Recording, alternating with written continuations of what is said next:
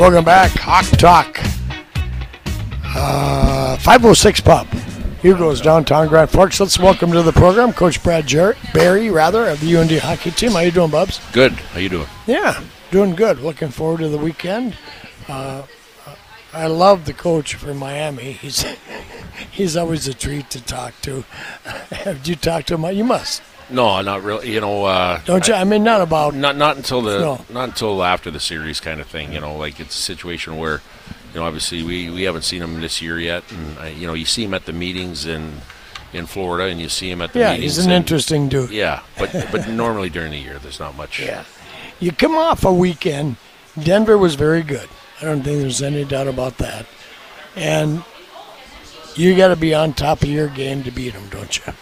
Well, right now we do. Yeah, absolutely. You know, they've got some good returning players, and uh, you know they've, they've got some guys that have some firepower in them, and you know they play a they play a tight checking game, and there wasn't a lot of time and space out there to make plays, and you know it was a situation where if you turn over some pucks, you don't have a chance to be in the offensive zone. And I didn't think I thought Friday night we did, but Saturday night we didn't didn't have as much offensive zone play. Yeah, it just wasn't there.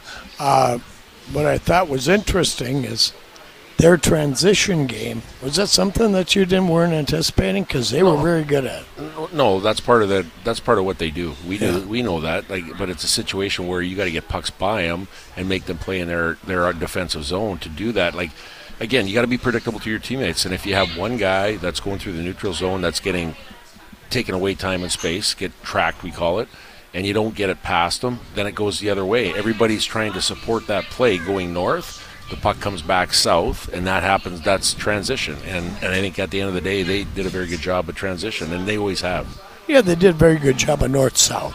How was your north south game? Well, like, just to just to expand what I said, Yeah. our north south game wasn't as good because we didn't advance the puck past to go north.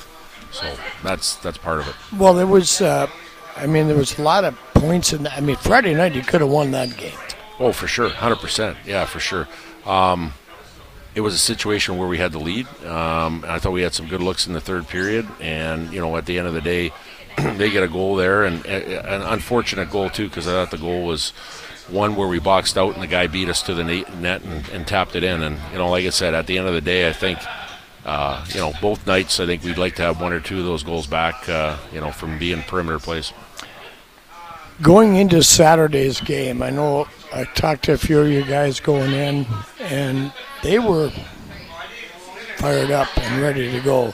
They thought that because they didn't like the way it ended Friday night. Yeah, no, and, and I thought we had a response. Seven, not, Yeah. not too many times you score seven seconds into a game, and that tells you me you're ready to go. And uh, and then even later in the first period, going in the second period, I thought the turning point was uh, a couple guys turning pucks over, taking penalties, and them scoring two power play goals in the second period. So you give up two power play goals in the second period, and then uh, and then I think the killer for us was in the third period when uh, we're on a power play. Expiration of the power play comes to the point guys comes out of the box all we have to do is just put it below the goal line.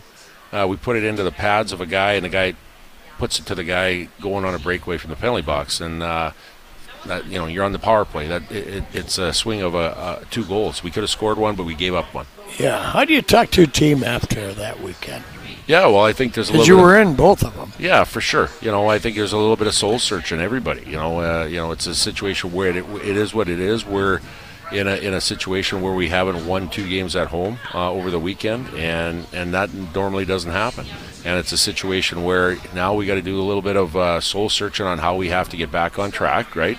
And again, like I said, there's no excuses in our game, but I think everybody's got to simplify their game a little bit. And I think a lot of guys are doing doing a little bit, maybe a little bit too much when they're pressing a little bit. And I think it's a situation where you got to keep the game simple, keep the game in front of you, and then trust the other guy to do his job when he's out there. I think it was interesting after the game you said, we can't have any finger pointing in here. No, And there's not going to be. no, And, Uh, and there isn't, and uh, and it starts with me uh, at the end of the day. And Yeah, I you told, said that. And I told the guys, I said, you know what, we all have to be better, me included, our coaching staff included. We all have to be better, and we have to find what that better is, and uh, and everybody's a little, little bit different. And you know, like I alluded to you, I think there's some guys that you know aren't playing to the top of their capabilities, and I think we have to, as a coaching staff, we have to fully articulate to them what we expect as far as when we mean simplify and and what what we're looking for. So there's no ambiguity to it and uh, no ambivalence. Okay, Tyler Kleven was out of the lineup Saturday And Friday. and, and Friday. Yeah. for He only- he only played game. four minutes two Friday. Plays, Yeah. two periods at least. well, yeah, it was five But- minutes into the first period. Do you have to be more physical? Can you be more physical? Yeah, I, I think you can absolutely, but again, uh, physicality for me is more than just a body check. Physicality for me is you know being intense on a face-off and diving in and getting a puck. If me, physical for me is being first on the forecheck and not being second. Uh, being physical for me is is is just kind of doing the things that make bring you to the edge of your seat and not going over. And and, and to me, yeah, hundred percent. Like physicality can mean a number of things. Yeah, we're not talking about bowling people over all the Yeah. place. Yep. But just, do you think you have to be more physical? Do you, Yeah, well, I think I think everybody could probably step it up a, a little bit on that side of it for sure. because you've got, I mean, Senden and and Kleven, obviously. And, But when you go see Riese Gaber on the forecheck and he's our Oh, smallest guy and he punches er, and he Yeah. pushes a guy right through the glass, when you see Mark Senden doing it, like what I'm getting at, Tim, is everybody's got to do it. We have some guys doing it. And, it, and do you think you got to be physical? That alludes to me that the whole team's not physical. That's not true. It, it's some guys have to be more assertive in their game. Dylan James does it, I think. I think Ness does it. Uh, Yeah, and, And- I'm not here to go through our list No, on, on but who's doing it, Gaber- not doing it. I mean, Gaber, I mean, you talk about anybody can work any harder than that kid. A hundred percent. You know, Yeah. and again, like in order to win in the NCHC, you have to have everybody pulling the rope and playing their best. And I think right now we got some guys that have more to give. You're right. Miami, it comes in, hasn't won an NCHC game, but I think under Bergeron, uh, they're a better team. I mean, they've got a lot of different parts, and they're going to be. Yeah, and they come in here, and you know, you got the target on your back. yeah, hundred percent. You know, and that's we always say that every week coming in here, you have the target on back. Yeah. Our, our our thing isn't worrying about that. Our thing is making sure that we play our game to the fullest capable that we can, and everybody bringing their A game, and everybody playing to their potential, and then everything takes care of itself. You can have as many targets on your back as you want, but if we are the ones that are, are concerned about our play and how we have to do it, then that's the main thing. It's interesting, isn't it? That I think there was a time when somebody wonder or worried about the other team and what they do, blah blah blah. You guys have always, and I think most teams are like this now, worried about how they play their game. Hundred percent. Like again, we go through a pre-scout, and what we do is we show tendencies. If you show too many things of the other team, then you know what everybody goes, "Oh man, those guys are really, really good." You know. But at the end of the day, you show face-off plays. You, you show maybe a neutral zone forecheck. You show some stuff that you might be coming against, and then you know what? You show what you do well. Here's how here's how we accentuate how we play. Here's how, how we have to play to beat this team. And I think that's the way you have to do it. And and like I said, we need everybody to do it consistently. Is there pressure at home for these two games? Uh, you know what? No. Uh, like I said, I think at the end of the day, it is what it is right now. Like you know, when you really look at it, we play two games at home. We go to Bemidji, we come back, play one, and then we have four on the road. There's it, uh, shortened uh, season here in the first half. There's only a few games left, and again, I think it's one of those things where we're not looking anything past the the Friday night game, and it doesn't matter if we're on the road or at home. What we're more concerned about is getting that effort Friday night for 60 minutes. You'll get it. We will, and we will, hundred percent. And again, No like I said, you know, uh, it's just like life. Life isn't all roses. Life isn't all winning all the time. And at the end of the day, you got to go through the, the crap times in order to, to build your, your group. And, and, and but it's a matter of how you come out of it. It's a matter of how you react to it. It's a matter of everybody sticking together and getting through the grind of it.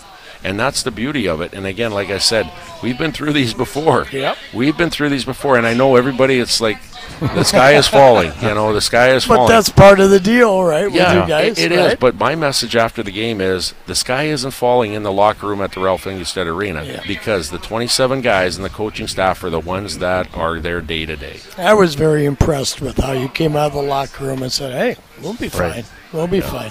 And I think of other teams. I'm not even going to give the names, but other teams that have been 500 say at Christmas, Yeah. and won a national title. What do you think's going on at Duluth right now? There you go. Yeah. And you know what? That's the the program of oh man, they can't do nothing wrong. And again, they're a good program. Yeah. But look what they're going through. Oh, absolutely, no doubt. Brad, thanks for coming Yeah. out. Appreciate All right. it. Thanks a lot, guys. Yeah. Look forward to the weekend. North Dakota and Miami at uh, the Ralph Friday and Saturday night. 707 on Friday and uh, 607 on Six or Saturday. Saturday, absolutely. He's I think locked they're ready to go. I think so. I've always. I've always said the best thing about college hockey is that you play two games in a span of about 20 hours. Yeah. And the worst thing about college hockey is then you go five days between the next one, right? It'd be No, I think, and, you know, it's uh, the, yeah, there's, uh, I mean, yeah, so many fans that are Right. just, Brr.